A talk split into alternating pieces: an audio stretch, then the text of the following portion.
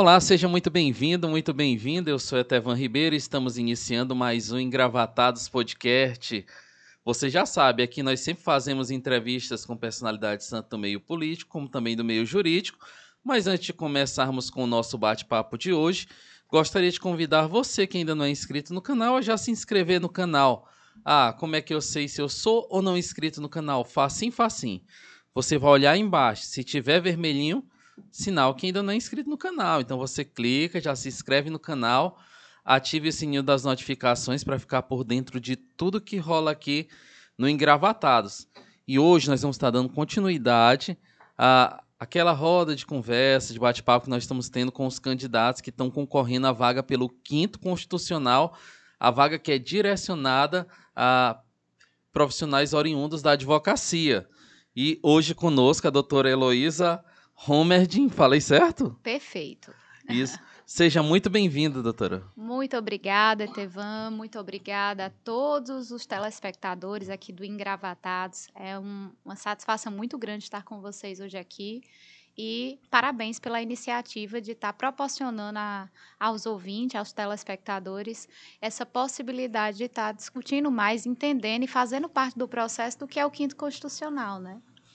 Doutora Heloísa, aqui a gente sempre gosta de começar pelo início, pelo começo.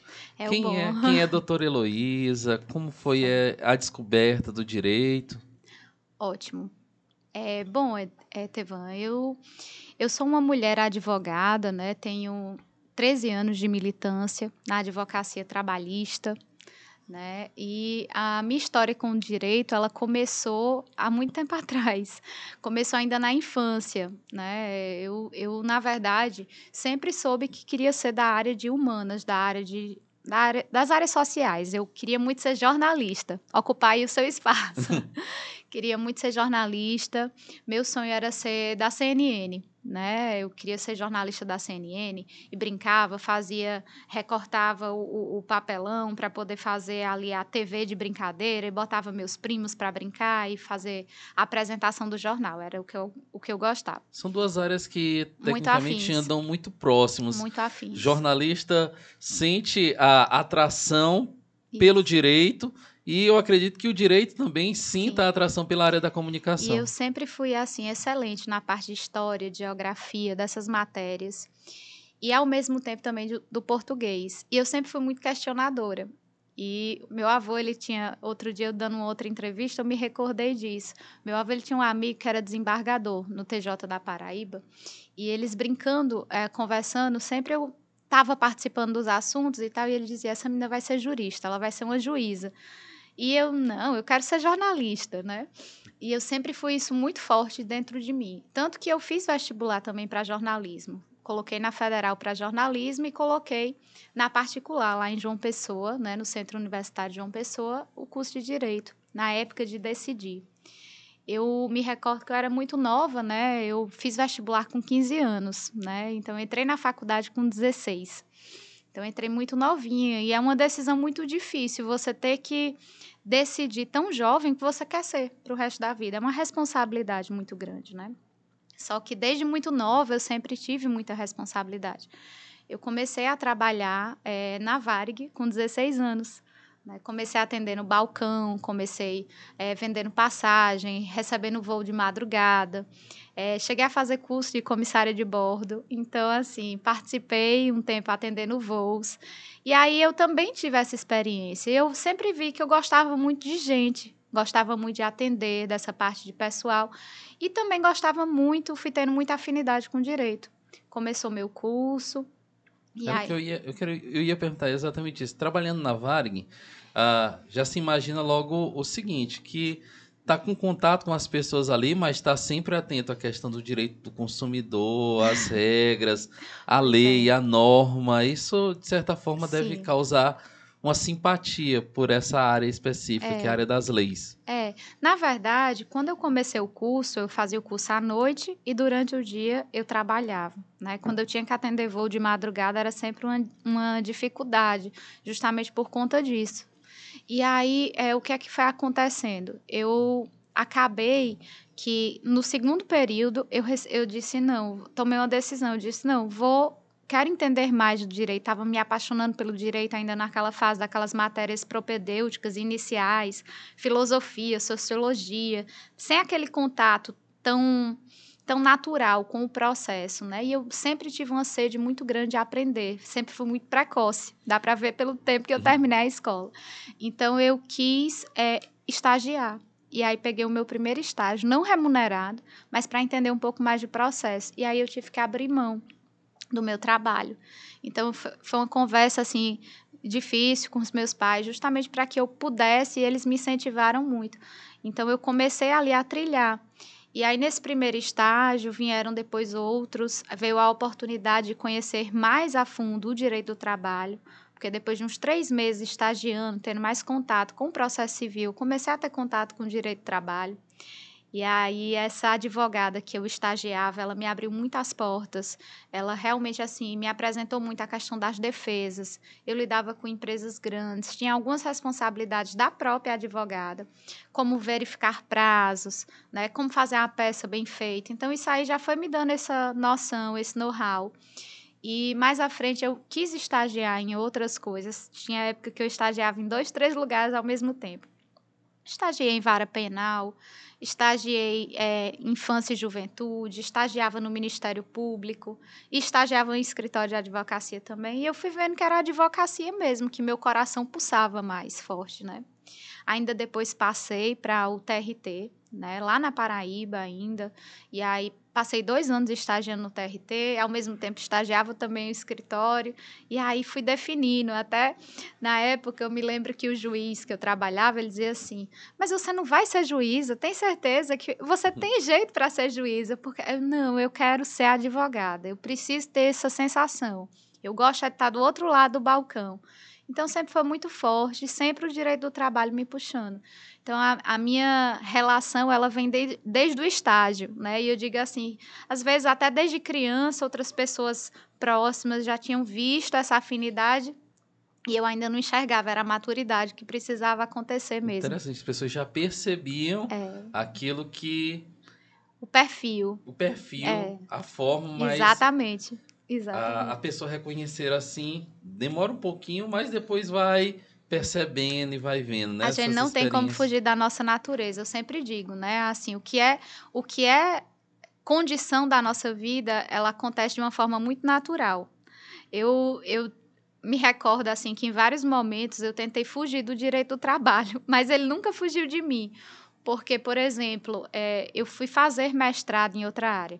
Assim, logo quando eu me formei, né, eu escolhi o direito do trabalho para fazer o exame de ordem, passei no direito do trabalho, né? Comecei a trabalhar no escritório na área na área securitária. Logo depois migrei para a área trabalhista, fui trabalhar em grandes escritórios.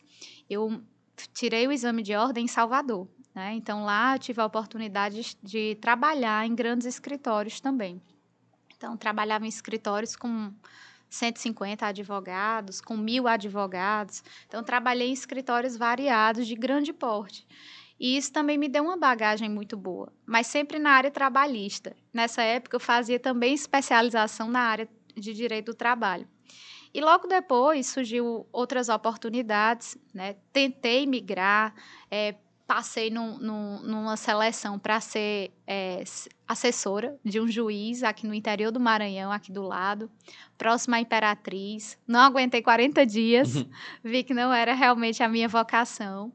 E aí retornei para a área do direito do trabalho, já na Paraíba, atuando.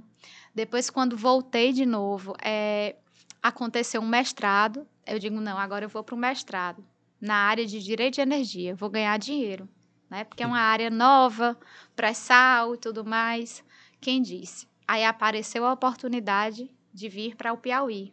Meu marido veio transferido, viemos para o Piauí. E aqui no Piauí não tinha direito de energia, ninguém nem falava disso, né? Há oito, nove anos atrás. Então, quando eu cheguei aqui, eu tive que re me reinventar novamente. E é onde surgiu a primeira oportunidade. Lecionando dando aula em direito do trabalho numa faculdade. Retorna para o direito. Isso. E também advogando. Foi a área que me abriu as portas na área do direito do trabalho. Então, o direito do trabalho sempre teve muito presente na minha vida, sempre foi o meu cotidiano. Digo, eu tentei sair da minha natureza algumas vezes para poder é, realmente aventurar novas áreas e realmente crescer em novas áreas, entendendo até que eram áreas mais promissoras do direito, justamente por serem áreas de vanguarda, mas o direito do trabalho sempre presente. E agora... Posso dizer que foi escolhida pelo direito do trabalho. Exatamente. Eu digo ah, que eu não escolhi, escolhida. foi ele que me escolheu. Exatamente, é o que eu sempre digo. Porque sempre foi a área em que eu me referenciei, sempre foi a área que eu atuei, sempre foi a área que eu lecionei. E hoje, concluindo um doutorado nessa área também, né, é a área que eu tenho prazer em estudar, é a área que eu gosto de cada vez estar me inspirando a estar tá entendendo um pouco mais, a estar tá imersa realmente, seja para estudar, seja para dar um parecer, seja para poder estar tá atuando. Né? É aquilo que o, o meu coração pulsa, é aquilo que não me dá trabalho. Trabalho não me dá trabalho. É uma coisa muito natural. Eu, no dia a dia, quando eu estou atuando, eu não sinto que eu estou trabalhando. Então, é aquilo que me dá prazer, realmente. Então, eu gosto muito. É muito natural estudar direito do trabalho. O interessante é que no primeiro momento todo mundo falava: você vai ser uma juíza, vai ser uma juíza. Não, Sim. quero ser advogada, quero ser advogada. E agora chega um momento em que vem o quinto, quinto constitucional, e no quinto constitucional é uma vaga direcionada à advocacia, com uma pessoa que tenha a visão do direito, a visão da advocacia. Como foi que surgiu o interesse? Para mim também, é, diferentemente de outros candidatos, né, de outras realidades, é que às vezes diz assim: "Ah, eu me preparei para esta vaga". Não, eu não me preparei para esta vaga. Isso também surgiu de forma muito natural. Foi uma construção de um trabalho realizado mesmo, né? Então, assim, eu nos últimos três anos tive a oportunidade de presidir a comissão de direito do trabalho. E já prestei outros serviços para a ordem, né? Já fui conselheira seccional, já fui secretária adjunta de comissão de educação jurídica, justamente pela minha vertente também como professora, como coordenadora de curso, de pós-graduação, etc.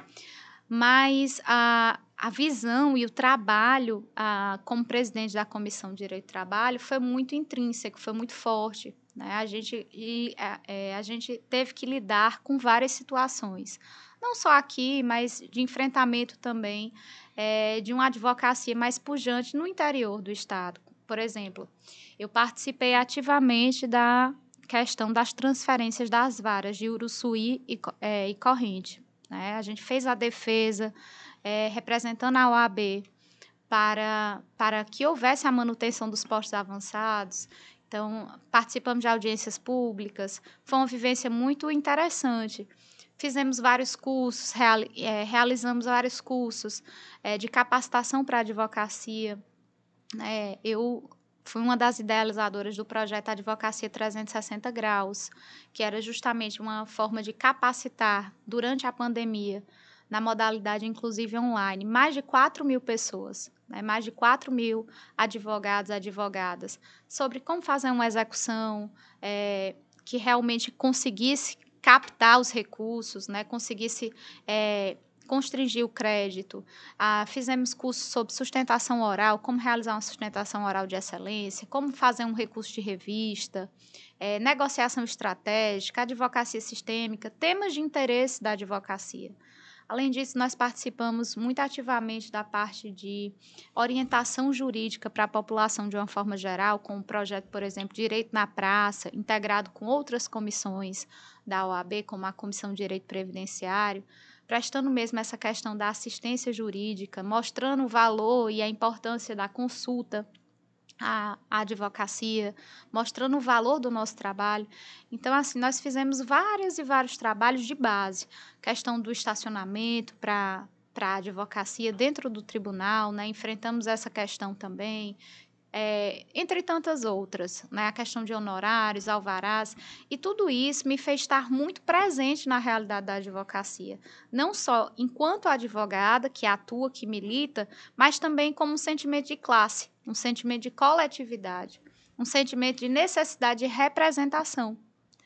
E essa representação, ela precisa acontecer principalmente no âmbito dos tribunais, que é onde a gente consegue expressar a voz da advocacia.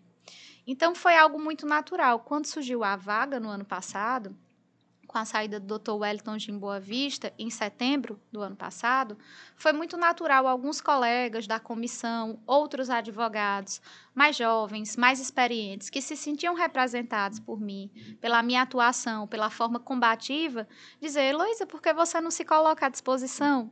Precisamos de mais mulheres. Nunca tivemos uma mulher representando no tribunal. E eu, não, isso não é para mim, né? E eu sempre pensando, não, tenho que cuidar do meu escritório, aqui sou eu e tal. Não tenho família na, a, na advocacia, não tenho família de juristas. Aqui sou, é, sou só eu e meu marido. Então, eu não, eu preciso cuidar do meu escritório, tenho mais, né? Não, mas coloque seu nome, pense nisso. Você é um bom nome, você tem capacidade técnica, você estuda a área, você é uma pessoa engajada. Eu comecei a pensar realmente, a refletir isso e a ver assim que a advocacia no Piauí, que eu considero aqui minha terra, porque foi o local que eu escolhi para viver, foi o local que eu escolhi para prosperar, né? foi o local que eu realmente finquei raízes. E assim, aqui no Piauí eu fui tão bem acolhida que eu pensei, é, nossa, eu posso realmente servir se é assim as pessoas, a advocacia, entender por legitimado, por que não? Por que não dar minha contribuição? Então, acredito que essa vaga ela tem que ser para alguém que esteja disposta a servir, a colocar a experiência da beca na toga por um tempo. E esse tempo ele precisa ser um tempo que possibilite que a, aquele advogado ou advogada deixe um legado, deixe uma história, construa algo de positivo para a corte, para a advocacia e principalmente para a sociedade, mas também que oportunize outras pessoas a estarem nessa vaga. Né? Porque, Tevan, é muito complicado. Hoje, nós temos que o nosso tribunal é um tribunal muito pequeno. É um tribunal de pequeno porte. Apesar de ser um tribunal gigante, né, na questão de destaque nacional, de premiações e da sua importância, é um tribunal com um quórum muito pequeno de magistrados. É um dos menores do país. Então, nós só temos uma única vaga para advocacia. Uma única vaga. E essa vaga nunca houve uma escolha direta. Então, é algo inédito, algo. Inédito. Há um déficit democrático nisso. Então, é a primeira vez que a OAB está oportunizando uma consulta direta à advocacia. Então, eu acredito que a pessoa que vai ocupar essa vaga tem que entender a importância dessa vaga, principalmente do que seria oxigenar os tribunais. Oxigenar é permitir que as decisões elas se modifiquem com o tempo. Então, se eu também penso em ocupar uma vaga dessa para passar 30 anos, eu não estou permitindo que esse fluxo aconteça. Então, quem for ocupar essa vaga tem que ter o compromisso de pensar que essa vaga é da advocacia e daqui a um tempo ela precisa ser devolvida à advocacia novamente para que haja realmente essa mudança de entendimento, essa mudança de paradigmas, de mentalidade e fazer com que a advocacia ela se renove. Né? Então, eu acredito muito nisso, acho muito importante que alguém que vá ocupar pense em construir um legado, deixar um serviço prestado à advocacia, mas que também entenda que é um tempo, que aquilo ali não é emprego, não é vitalício, é algo que deve ser renovado com o tempo. Inclusive, eu acho que, assim como é em Portugal, que os juízes que não são de carreira, né, não escolheram aquilo ali como uma vivência para o resto da vida, uma vivência vocacional, devocional, devem entender ali como um momento, como um munus público, ou seja, como um serviço, né, um bem servir à sociedade. Então, deve ter um tempo. Então, acredito que 10, 15 anos é um tempo razoável para se mostrar um bom serviço, para contribuir com a nossa classe e poder deixar a, os nossos registros, a nossa memória e o nosso recado. Então, a senhora defende uma rotatividade né, nesse processo. Com certeza, eu acho importantíssimo. Até porque, quando chega um membro é, da advocacia para representar no tribunal, o que é que a Constituição quer com isso? Ela quer justamente que a advocacia leve a sua experiência para dentro do tribunal. A experiência de quê? Do balcão. A experiência de, do que é ralar para conseguir um alvará. O que é você viver esperando com alvará. Né? Assim, o que é o mês, o seu mês depender daquilo ali para o seu sustento. Né? Então precisa ser alguém que conheça a realidade da advocacia. A realidade da advocacia privada, a realidade da advocacia pública. Então, a pessoa precisa não só ter expertise do direito do trabalho, mas a expertise do que é a advocacia. Então, quando você tem essa expertise, você vai ter perfis diferentes, porque geralmente é uma pessoa advoga para o reclamante ou para o reclamado. Então, esses perfis, eles também precisam de uma rotatividade, como você falou, de uma mudança, porque muitas vezes a pessoa tem uma experiência mais voltada para o reclamante, para a advocacia de reclamante, ou para a advocacia de reclamado, e isso vai trazer experiências diferentes, diversas, para as decisões. Então, acredito que seja importante essa oxigenação. É isso que a Constituição é, estabelece lá no 94. Eu acredito que a vaga do quinto não é para você levar uma experiência acadêmica ou para você levar um conhecimento técnico apenas, porque isso aí a gente pode ter com juízes de carreira. Eu acredito que essa vivência prática do dia a dia que a, a gente quer levar. Doutora, a senhora tinha falado um ponto bem interessante que os colegas perceberam uh, o valor para a senhora estar tá colocando o seu nome à disposição. Nós sabemos que tem muitas mulheres competentes, tanto para política em si, como para essa questão do jurídico. Sim.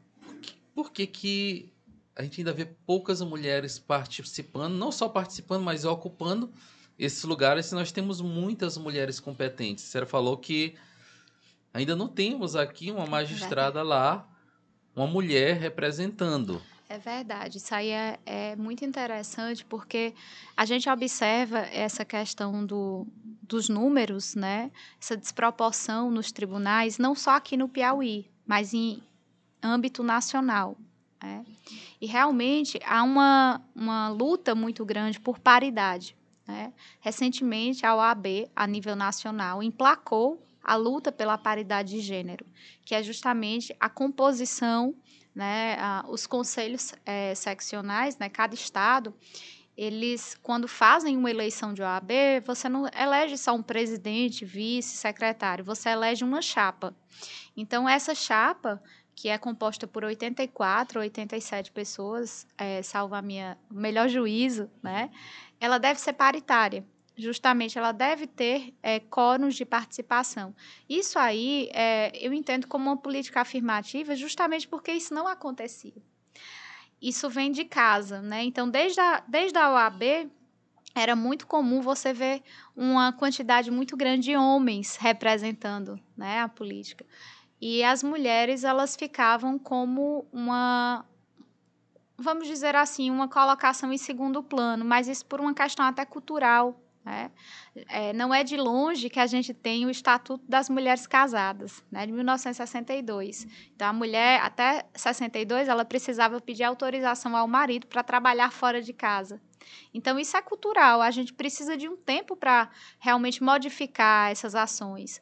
E, se for preciso, com políticas afirmativas, por que não? É, recentemente, o Paridade de Verdade, é, que é um, um, um, projeto também, né, encampou que houvesse paridade nos quintos constitucionais. E a gente vê a importância disso porque, por exemplo, no Tribunal de Justiça nós temos uma única mulher como desembargadora. Né?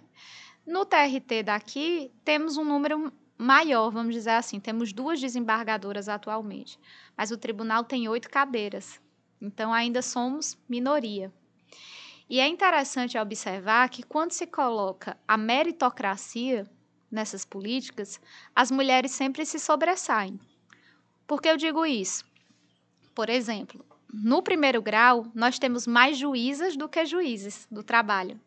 Então é interessante. Eu tenho mais juízas do trabalho que passaram num concurso, mas eu não tenho mais, mais desembargadoras num tribunal, não tenho mais ministras num não TST. Reflete. Não reflete, justamente porque exigem outras políticas, ainda que não seja pelo quinto constitucional, a gente tem políticas de merecimento, de antiguidade. Então, tudo isso é, é interessante que no, nos tribunais ainda está tendo que mudar essa cultura também. Né? Há uma dificuldade muito grande de assimilação, de que a mulher ela não vai participar de alguma coisa só para cumprir cotas, mas que ela realmente ela tem mérito, ela tem uma participação efetiva. Né? Isso não é feminismo, né? isso não é ser feminista, isso é da igualdade Isso é da equidade, que é justamente né, tratar os iguais de maneira igual e os desiguais na medida das suas desigualdades. Então, um outro exemplo assim que a gente trabalhou bastante né, é, também foi a questão das, é, da igualdade, da, da, possibilidade das mulheres lactantes e gestantes poderem fazer as suas sustentações orais e também a ter preferência nas audiências né, e nas sessões de julgamento. Isso é importante por quê, Tevan? Porque a gente sabe que a condição da, da grávida ou da lactante é diferente. Né? É uma questão biológica. Então, eu tenho que priorizar certas coisas até para possibilitar que aquela mulher que muitas vezes é autônoma, o arrimo de família, ela precisa garantir a sua renda, ela tenha a possibilidade de trabalhar. Então são questões de sensibilidade que a gente precisa ter. E o olhar feminino, ele traz muito isso.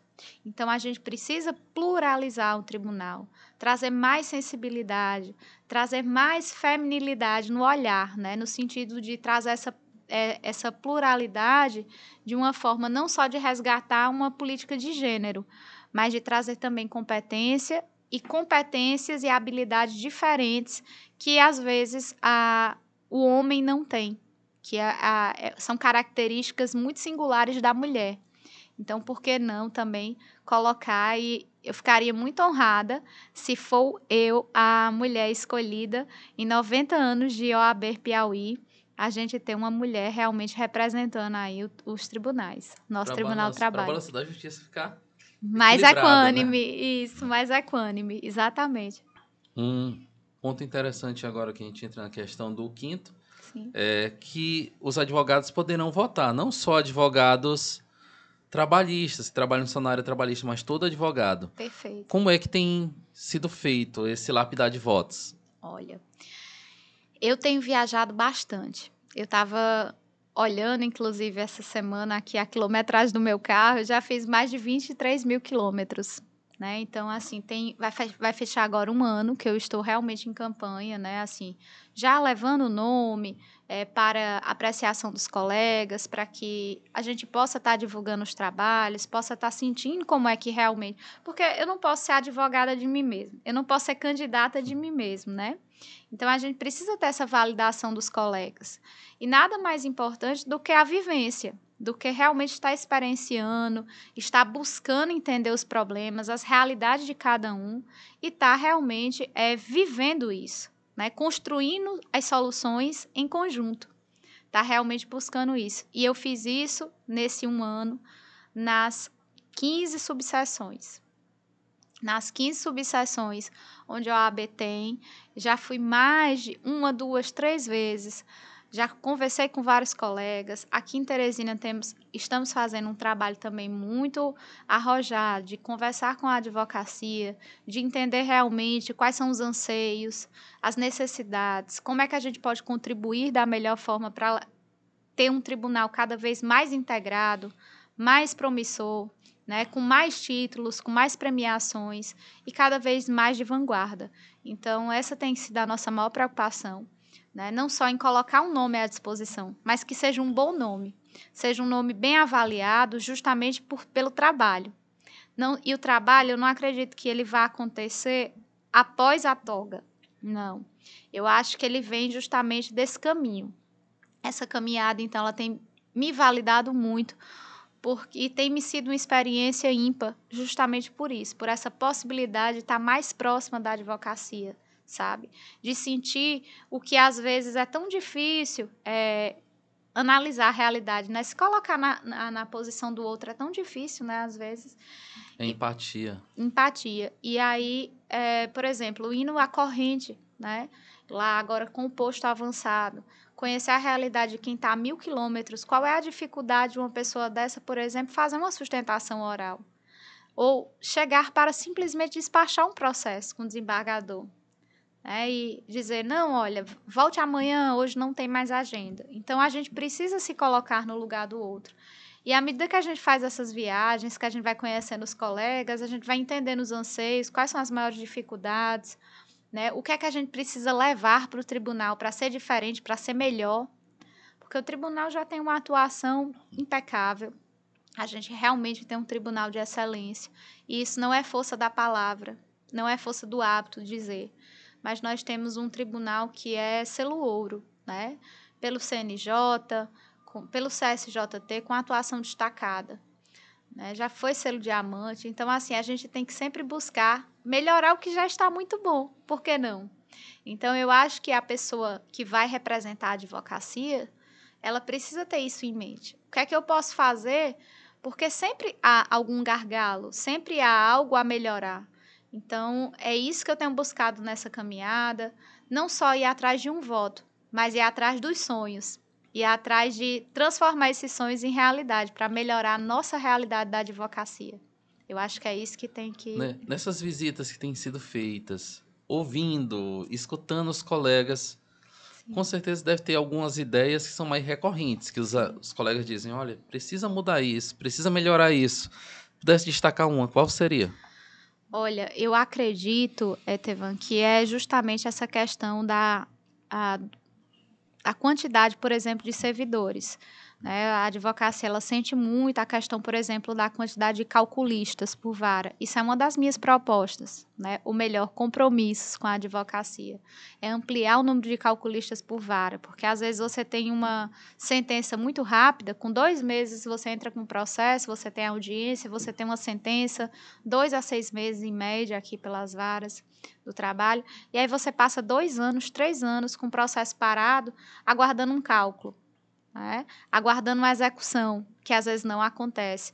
Então, acho que essa questão dos calculistas é muito importante, a questão dos precatórios também, né? organizar melhor essa fila dos precatórios, que aí depende muito do processo administrativo, dentro do TRT, da presidência, enfim, a gente tem que tentar buscar esse canal. E, principalmente, o que eu acho que é, é assim, é é notório e é uma coisa assim, é, unívoco, vamos dizer assim, é uma voz só, a questão da acessibilidade. Eu acho que a acessibilidade à advocacia, o advogado ele não quer, por exemplo, um aplicativo. O advogado não quer ter um WhatsApp específico, ele não quer ter um e-mail específico. Não, é claro que isso tudo facilita e a gente tem que buscar os meios para facilitar, mas ele quer olhar no olho no olho. Ele quer aquela atenção de quem conversa com você e tem uma escuta ativa. Sabe aquela coisa assim da pessoa olhar e com um olhar compreender? O advogado, a advogada quer isso, quer compreensão. Ele não quer, por exemplo, que você dê o direito necessariamente. Ele quer que você analise, mas ele quer ter aquela compreensão, ter aquele afago de atenção. E isso eu acho que é indispensável. Isso é inegociável o desembargador ou a desembargadora que quiser ocupar esse posto e não tivesse empatia, essa acessibilidade direta com a advocacia, não merece ocupar esse cargo. Então, o meu maior trabalho vai ser justamente não delegar. Eu não quero delegar nada à assessoria nesse contato. Isso eu acho que é fundamental. Acho que a assessoria ela pode dar um suporte e ajudar realmente a, a buscar uma tese nova, a definir essa questão de juri, jurimetria, é, parametrizar os votos e tal, mas quem precisa conversar com a advocacia, quem precisa despachar, é o servidor público, a servidora pública que eu pretendo ser.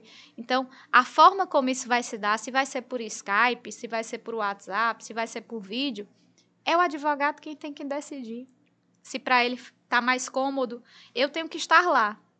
Eu tenho que estar lá e eu tenho que atender. Então, eu acho que a advocacia ela não tem que ter agenda, ela não tem que ter prévia agenda, ela não precisa. Ela chega lá, ela tem que ser atendida. Então, acho que isso é o ponto mais importante, é o ponto-chave. A disponibilidade do, do magistrado ali de estar recebendo o advogado para que ele esteja sentindo realmente o processo. Exatamente. Eu acho que isso é não só o que aproxima, mas é o que realmente resolve conflitos. Né? Ah, uma das coisas também que eu acho que dá para a gente melhorar bastante é a mediação. Tanto na fase pré-processual, quanto também no segundo grau. Então, se os desembargadores eles começam a comprar essa ideia, realmente, não de ser só um ou outro, mas realmente a gente consegue mudar essa cultura, de, de melhorar cada vez mais essa questão de, do trato a, com a mediação ou a negociação, porque, veja, nós tratamos de questões muito sensíveis à sociedade. A gente está lidando com a economia, né, de um estado, a gente está lidando com, é, com empresários, com microempresários, a gente está lidando com o estado, a gente está lidando, por exemplo, com o agronegócio, e a gente está lidando também com outro lado da força, que é o quê? O empregado, que depende daquilo mês a mês para sobreviver, o seu sustento, a sua fonte de renda. Então a gente precisa mediar isso. A gente precisa ser uma ponte de equilíbrio nessas relações. A gente precisa realmente fazer com que haja um entendimento, porque uh, o desembargador, a desembargadora tem um papel importantíssimo, por exemplo, em evitar greves. Né? Essa situação, por exemplo, que nós passamos agora com o transporte público. Então, há um trabalho muito grande é, por trás também disso, é, de negociação, de mediação, de, de entendimento no âmbito do segundo grau. Então, não é somente é, relatar votos, não é somente tratar do direito do empregado, do empregador, mas tratar desses conflitos que são mais abrangentes, são coletivos. Então, a gente, à medida que a gente faz isso, a gente desenvolve mais a sociedade, a gente melhora a renda, a gente, a gente vira um ator social realmente no processo. E a gente distribui renda, a gente distribui justiça social. Então, acho isso muito importante. Agora a gente entra no processo que todos os advogados votam, depois são escolhidos 12 nomes, isso? Isso. Aí é enviado para o conselho da, da OAB. Eu vejo como um, um, um plano que você traça, tem várias fases, e parece que não dá para olhar só para uma fase, né? A pessoa tem que estar tá vendo uma, já pensando na seguinte, na seguinte, como é essa visão quando chega nessa segunda parte aqui, que é Conselho da OAB, o que, que eles vão considerar? Olha, eu acho que é um é realmente muito complexo, né? São quatro fases, quatro fases muito muito próximas e quatro fases também muito importantes. Eu acho que nenhuma delas pode ser desprezada todas elas têm que ser vividas no máximo da sua intensidade e com toda a sua energia. Né? Então, eu, eu gosto muito de colocar toda a minha energia em tudo que eu faço. Né? E, e, o melhor de mim em cada coisa. Então, estou é, vivenciando realmente há um ano essa, essa conversa com, com a advocacia de uma forma geral e acredito muito que é, todas as fases elas vão ter o seu momento e elas vão precisar desse diálogo.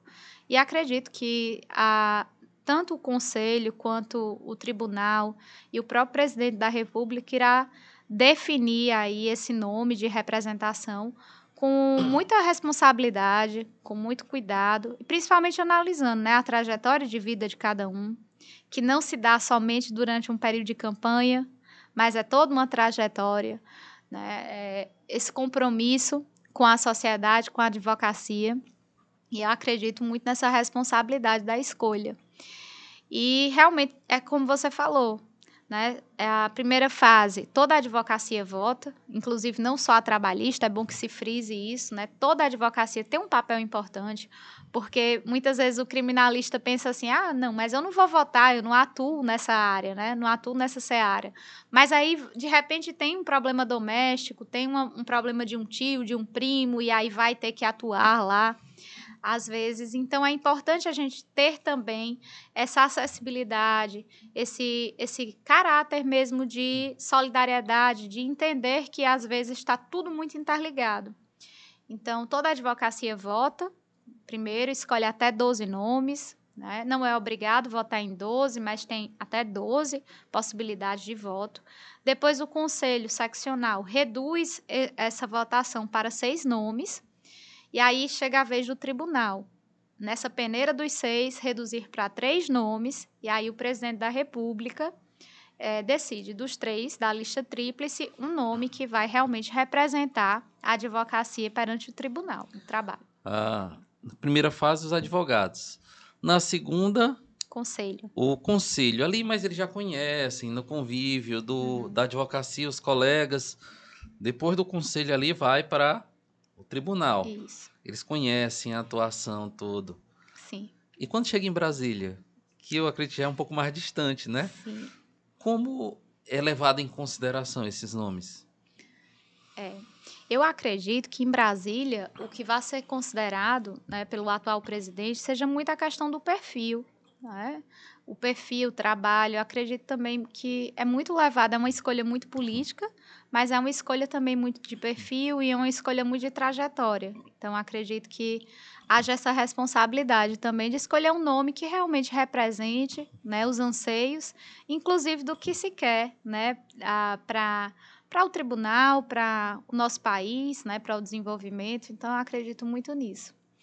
Então, a gente vai considerar tudo, né? Acredito que já deva aí também uma, uma relação, como um relatório de tudo aquilo que passou pelo Sim. TRT aqui, mostrando o perfil Sim. de cada um, suas qualificações. E como é tríplice, né, a lista, eu, eu acredito muito que o presidente vai levar já em consideração esses três nomes, né, que, que foram a, é, escolhidos pelo tribunal, né? E veja com muita seriedade justamente o perfil. Acredito que passa por uma análise criteriosa também da ABIN, né? Da própria agência é, brasileira de inteligência, para justamente compreender melhor o perfil do candidato ou da candidata. A gente sabe que não é uma escolha fácil, né? A gente vai estar tá colocando alguém para representar os anseios de toda a sociedade. Então, acredito que seja bem criterioso e e tem aí o que depender de mim, vai ter o meu empenho, a minha força e a minha energia para chegar até lá. Ah, já tem previsão, mais ou menos, de quando é que vai para essa fase de votação dos advogados ou ainda não? Acredito que ainda seja esse mês de abril, mas está tudo muito ainda é, na. Não, não há uma definição certa, né? não há uma data exata. Há uma especulação de que, há, que seja o dia 30 de abril, mas ainda não há uma definição concreta. Então, a gente está aguardando isso, esse posicionamento da UAB, porque precisa é, inseminar as urnas, né? Precisa ter aquele tempo em que ela, elas ficam realmente fechadas, isoladas. Então, é toda um, uma logística, vamos dizer uhum. assim, né? Porque são 15 subseções, então não é um processo de escolha simples né? Então, realmente precisa pedir as autorizações, a gente está aguardando aí. Inclusive, acredito que ainda vai ter debate, então, entre os candidatos. Então, tudo isso vai, vai ainda repercutir e ter um tempo, né, para acontecer. Mas é que esperamos que seja logo. Vamos estar tá ligado, você que está nos acompanhando, ó. Tem o Entopo Portal, que é o nosso portal. Sim. Lá os meninos vão estar tá acompanhando, vai ter entrevista sobre Maravilha. essa nossa fala, uma reportagem sobre essa nossa fala. E tudo que for rolando vai estar sendo acompanhado também lá pelo Entopo, www.entopo.com.br. Você pode estar acompanhando as notícias, sempre são lançadas lá as atualizações também sobre o quinto constitucional. Mas, doutora Heloísa, aqui falando em gravatadas, a gente sempre gosta de mostrar quem está por trás dessa gravata, por Ótimo. trás do terninho, o né? Do terninho, é. A gravata. Do... Isso, por trás do terninho. Quando não está exercendo a advocacia, o que, que a Heloísa gosta de fazer? Ah, eu adoro ficar com a minha filha, tenho uma filha de 5 anos, né? Meu marido, gosto muito de ficar em família, gosto muito de ler, ler coisas aleatórias, não na área do direito, eu gosto muito de ler.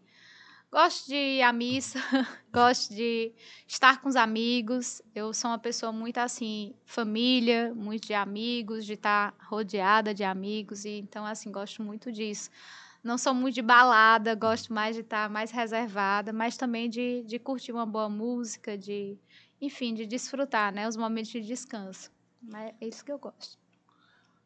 Muita coisa, né, assim, para o dia a dia, até porque é. a vida é corrida muitas vezes, na profissão. Mas período de campanha não tá dando, não. Não tá dando, não. Nem, nem para fazer exercício físico a gente, a gente corre muito, porque é se vira nos 30 literalmente para dar conta de escritório, dar conta de empresa, dar conta de campanha. Eu sou eu sou a minha videomaker, eu, sou a, eu, eu, sou a minha assessora de imprensa, eu sou tudo. Então, assim, não dá. Então, é, realmente é, é bem puxado a gente conseguir fazer, fazer o limão à limonada, né? Uhum. Conseguir realmente experienciar tudo. É bem puxado. Mas também tem sido um momento de muito aprendizado, isso? Demais, demais.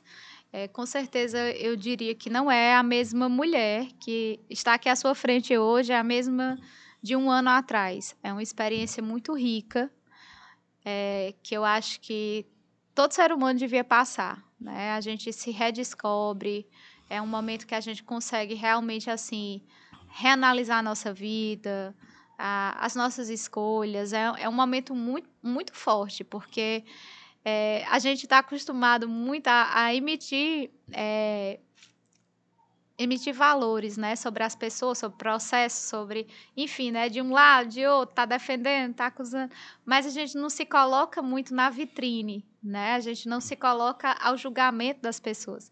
Então é um momento muito em que você está sendo lá a vitrine, né? Então a, a, é uma é como se você estivesse olhando realmente no espelho. Então é, é uma coisa muito interessante, é, é um crescimento muito grande. Você recebe muito carinho, né? Recebe muito assim afago, também é, experiências mais duras e a gente consegue realmente é, crescer muito, crescer muito nessa Queria vivência. até lhe, lhe parabenizar, eu sempre gosto de parabenizar a mulher quando ela coloca o seu nome para disposição, à né? disposição mulheres competentes que podem estar ocupando cargos para conseguir, como nós falamos no início, Equilibrar. equilibrar a, a balança. Eu diria que não é só o nome, viu, Etevan? A gente coloca também a alma, o suor, a gente coloca a garra, e a gente às vezes coloca até. Eu, eu nem sei explicar, não é só o corpo, não é tudo, né? Porque não é fácil você, principalmente quem tem é, filho, é, filho pequeno, uma, uma casa para dar conta, concilia com trabalho, com tudo. Não é fácil você se disponibilizar realmente. E é muito, são muitos quilômetros de viagem, são, é muito tempo fora de casa, é muito tempo ausente. E nesse momento até registro aqui um, um agradecimento especial ao meu marido, porque tem sido um grande parceiro nesse momento todo de viagens, de ausências, de compreensão. Então é muito importante você ter uma família sólida, você ter uma base, né, porque realmente assim é, é algo de, que depende de muita abnegação. Né? Então não é fácil ser mulher, ter essas triplas, quádruplas jornadas e se, di- e se disponibilizar realmente. É, eu parabenizo, aproveito aqui também para parabenizar as outras quatro candidatas, porque não é fácil. Não são é fácil. quatro mulheres, né? Disputando São esse- cinco Ah, mulheres. são cinco. É, são cinco mulheres e dez homens disputando a vaga. Ainda tem São, o dobro, né? De homens ainda É. disputando. Exatamente, nesse. a gente ainda precisa equilibrar mais essa balança. Estamos quase chegando ao, ao final desse, desse bate-papo muito bom, muito proveitoso, mas gostaria de pedir mais uma vez você que não é inscrito no canal, a se inscrever no canal, ative o sininho das notificações e queria pedir para você, empresário, anuncie aqui no Engravatados, porque aqui nós levamos sempre esse, essa conversa de forma bem livre, bem independente e temos gastos, então você nos ajudando vai fazer com que possamos permanecer com esse discurso leve, aberto, livre e tendo essa qualidade de e imagem que você está acompanhando aí também de casa. Ah, mas eu não sou empresário, quero ajudar. Aqui no cantinho da tela tem um QR Code, vai estar aparecendo aqui. E nesse QR Code você pode apontar a tela do seu celular e também fazer sua doação para estar nos ajudando a manter a qualidade de e imagem e o discurso sempre livre para que você esteja sempre por dentro de tudo que acontece, tanto no ambiente político como no ambiente jurídico. Mas, doutor, eu queria que a senhora falasse para os amigos que estão nos acompanhando seu número Ah, e dê um incentivo para que os colegas advogados estejam participando desse processo. Maravilha. Obrigada aqui mais uma vez ao Engravatados, a você, Tevan, por essa oportunidade. Queria dizer aqui para todos os colegas da advocacia que o meu número é 20 e eu conto não só com a disposição eh, de todos vocês para que participem desse processo, todos que estão regularmente inscritos na OAB Piauí, é muito importante essa participação efetiva não só para que a gente tenha uma democracia mais livre, direta e representativa eh, perante os tribunais, mas que você também dê esse voto de confiança para alguém que realmente milita diuturnamente na Justiça do Trabalho, conhece os desafios, conhece os desafios da advocacia, sabe o que pode ou não fazer realmente para que a gente consiga melhorar o nosso dia a dia, trazer mais sensibilidade ao aos tribunais, ao TRT. e principalmente ampliar o debate, a participação feminina. Então, eu conto com seu voto no 20 para que a gente possa ter um tribunal cada vez mais sensível, acessível e proativo. É isso aí. O Cris e o Luciano, eles vão estar colocando na base da tela aqui também o seu Instagram para que. Ah, por favor, os sigam colegas... nas redes sociais. Heloísa Homerdin 20, tá? Que a gente. É com H, meu nome, que é para a gente poder estar tá aí mantendo esse contato e conhecer um pouco mais da minha trajetória, né? Da forma que vai estar tá aí na tela, você pode estar tá acessando para estar tá vendo também o passo a passo, estando por dentro de tudo que está acontecendo nesse processo. Exatamente. Tanto os advogados, como para você que também não é advogado, porque uma hora ou outra a gente sempre precisa da justiça do trabalho. Exatamente. E a, ju a justiça do trabalho tem um jus postulante, né? Que é qualquer cidadão pode acionar, né? Pode entrar necessariamente, ainda que sem advogado, na justiça do trabalho. Então, a gente tem que realmente ampliar esse debate, porque não é só a advocacia né, que participa. Então, a gente realmente tem isso aí como uma participação da sociedade. Doutora, quero agradecer mais uma vez sua presença Eu aqui. Eu que agradeço. Dizer que as portas estão abertas. Obrigada. Saindo vitoriosa nessa disputa do TRT. Já está convidada a voltar aqui como desembargadora para estar tá mostrando como foi o passo a passo, contando um pouco para nós como é que está sendo essa experiência. Eu estou nessa torcida, mas independente disso, eu já me considero vitoriosa e lhe agradeço aqui o convite mais uma vez. Muito especial estar tá aqui com vocês hoje. Muito obrigado. E obrigado também você que nos acompanhou até este momento.